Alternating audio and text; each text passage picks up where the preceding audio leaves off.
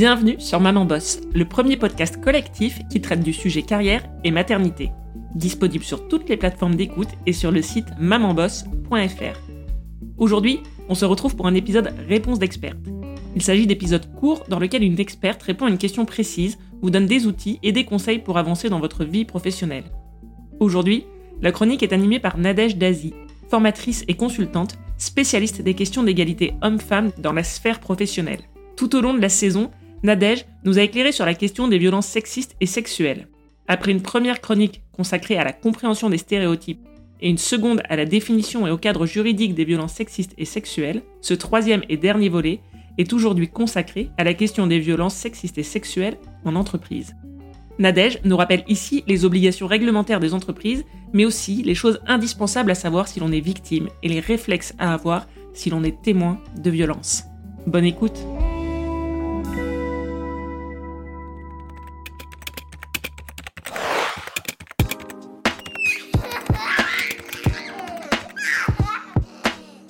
Donc bonjour à tous et à toutes, je suis ravie de vous retrouver pour ce troisième podcast lié aux euh, violences sexistes et sexuelles et notamment en entreprise.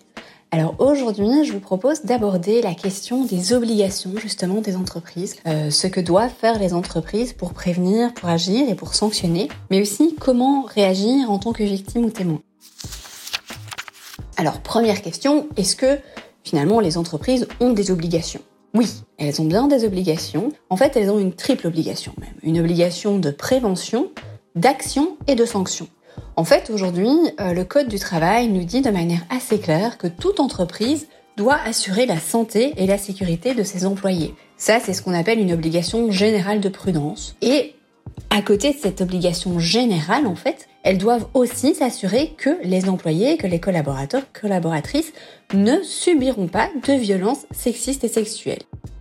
Alors, euh, cette obligation, en fait, elle passe notamment par de la prévention, et cette prévention, elle peut se faire justement par des sessions de sensibilisation ou de formation euh, de l'ensemble du personnel, mais aussi des formations euh, des personnes clés, à savoir les managers, les RH, les référents, euh, donc les référents agissements sexistes et harcèlement sexuel.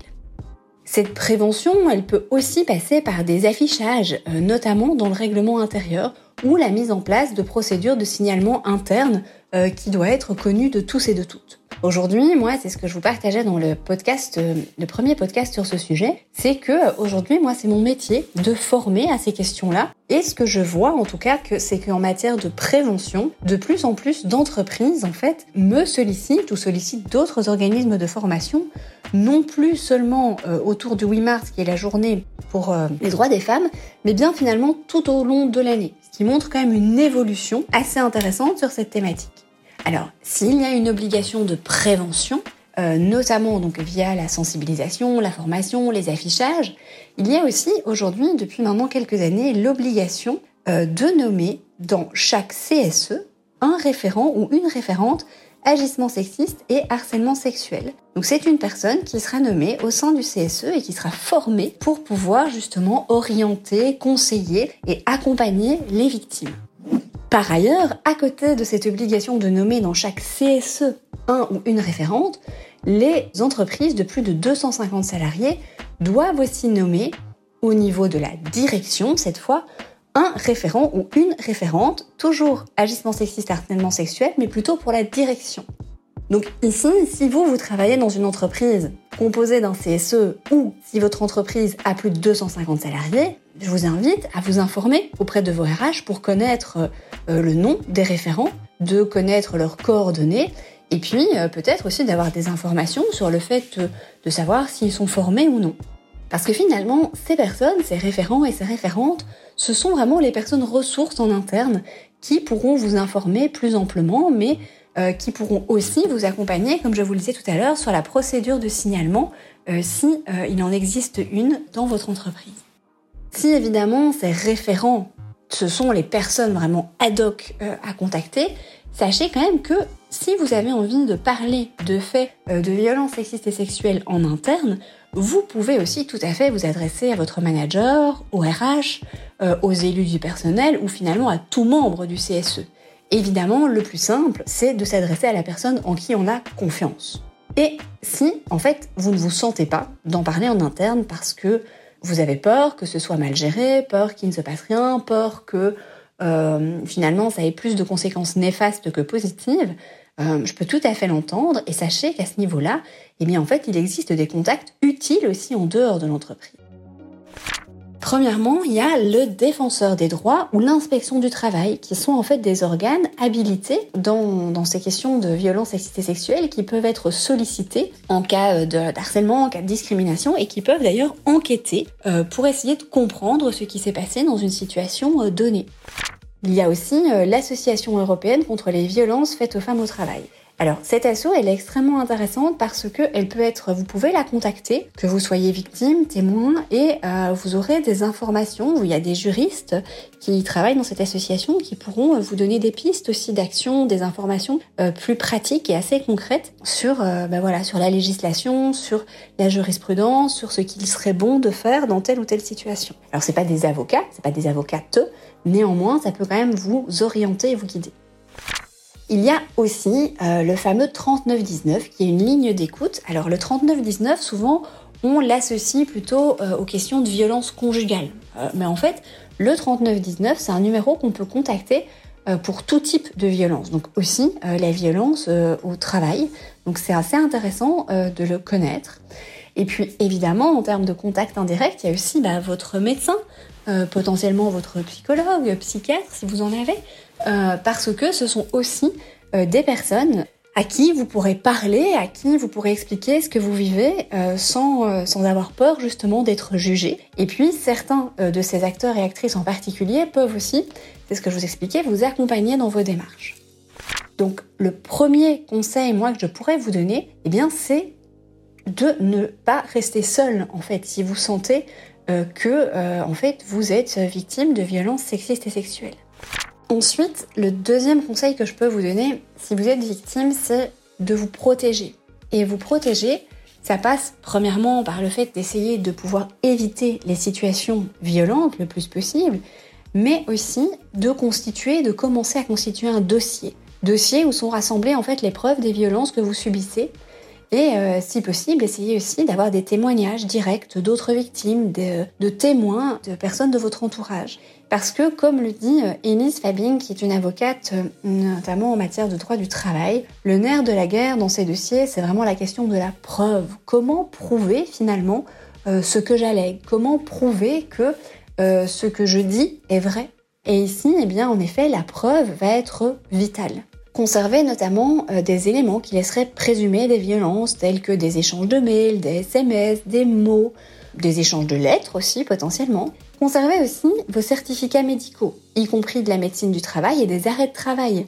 Les certificats médicaux ne pourront pas attester des violences que vous avez subies notamment, mais euh, néanmoins, en fait, ils vont attester qu'il y a un impact sur votre santé, que les faits que vous décrivez ont bien un impact. C'est aussi intéressant de euh, conserver des attestations de toutes les personnes qui ont reçu vos confidences. C'est-à-dire que si par exemple vous avez parlé euh, de ce qui vous arrive à un collègue, à un parent, à un ami, euh, et que ce parent, cet ami, ce collègue a noté ce que vous lui avez dit, ça c'est du témoignage indirect qu'il est aussi intéressant finalement d'utiliser. C'est aussi intéressant de pouvoir parler avec des personnes qui ont quitté l'entreprise potentiellement aussi à cause de violences sexistes et sexuelles, parce que ces personnes, elles, eh bien, elles ne sont plus dans la crainte de parler, elles sont parties et auront euh, souvent, en fait, un témoignage qui est plus libre euh, que des personnes qui sont encore sous l'emprise d'une certaine autorité, d'une certaine hiérarchie. Donc ici, si le la première chose que moi je peux vous conseiller, si vous vous sentez que en fait vous allez travailler avec la boule au ventre, que vous avez peur de croiser euh, X ou Y dans les couloirs, que vous êtes face à des euh, propos, des blagues, des, euh, des comportements sexistes ou à connotation sexuelle, c'est pas normal. Donc, du coup, l'important, un, d'en parler, deux, de se protéger, notamment en constituant un dossier.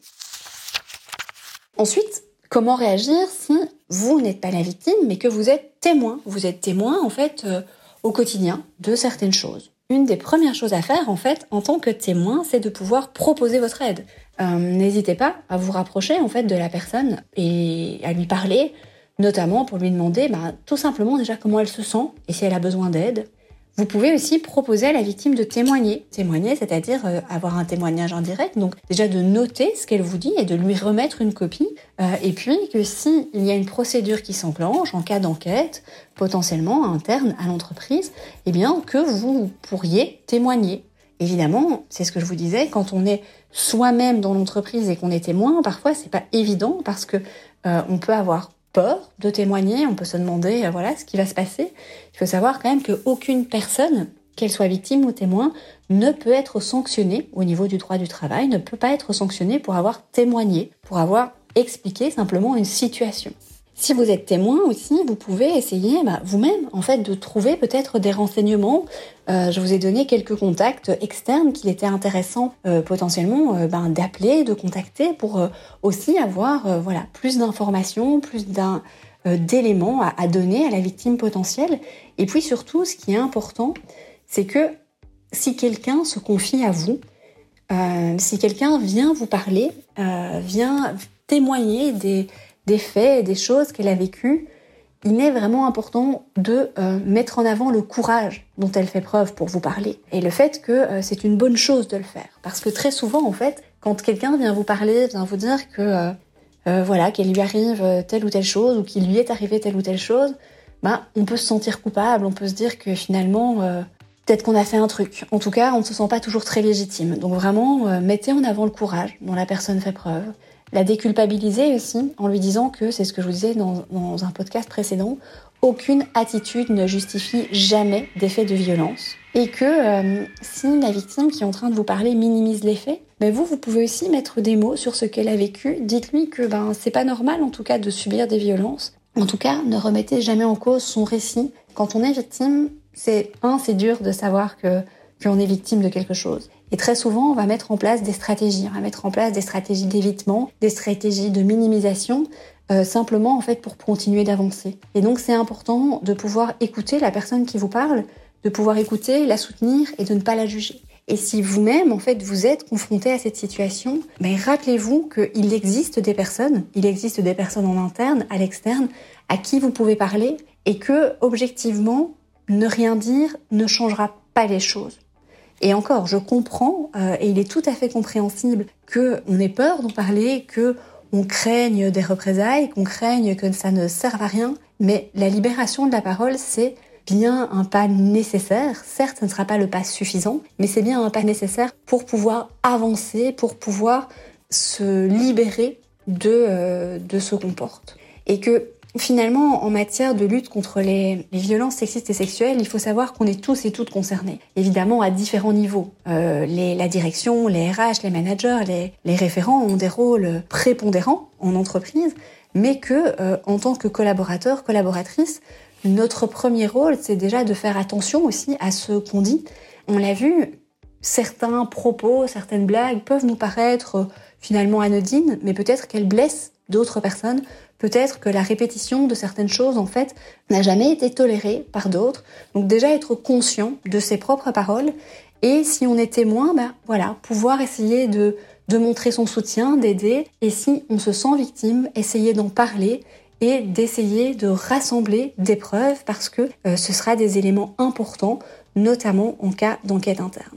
Alors, je sais que ces sujets sont un petit peu techniques, mais il existe pas mal de sites et de ressources aujourd'hui euh, que je vais euh, vous mettre ici en commentaire de ce podcast pour que vous puissiez bah, approfondir un petit peu cette thématique et euh, voir bah, d'autres ressources possibles pour continuer de vous informer sur ces questions de violence sexistes et sexuelles.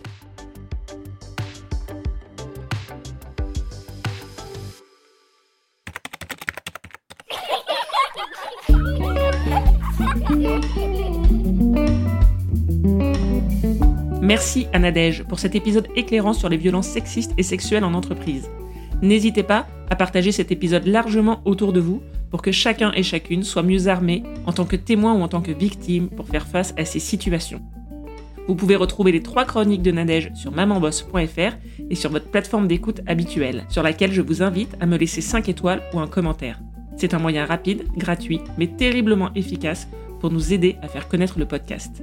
Je vous dis à très vite pour un nouvel épisode et d'ici là, maman bosse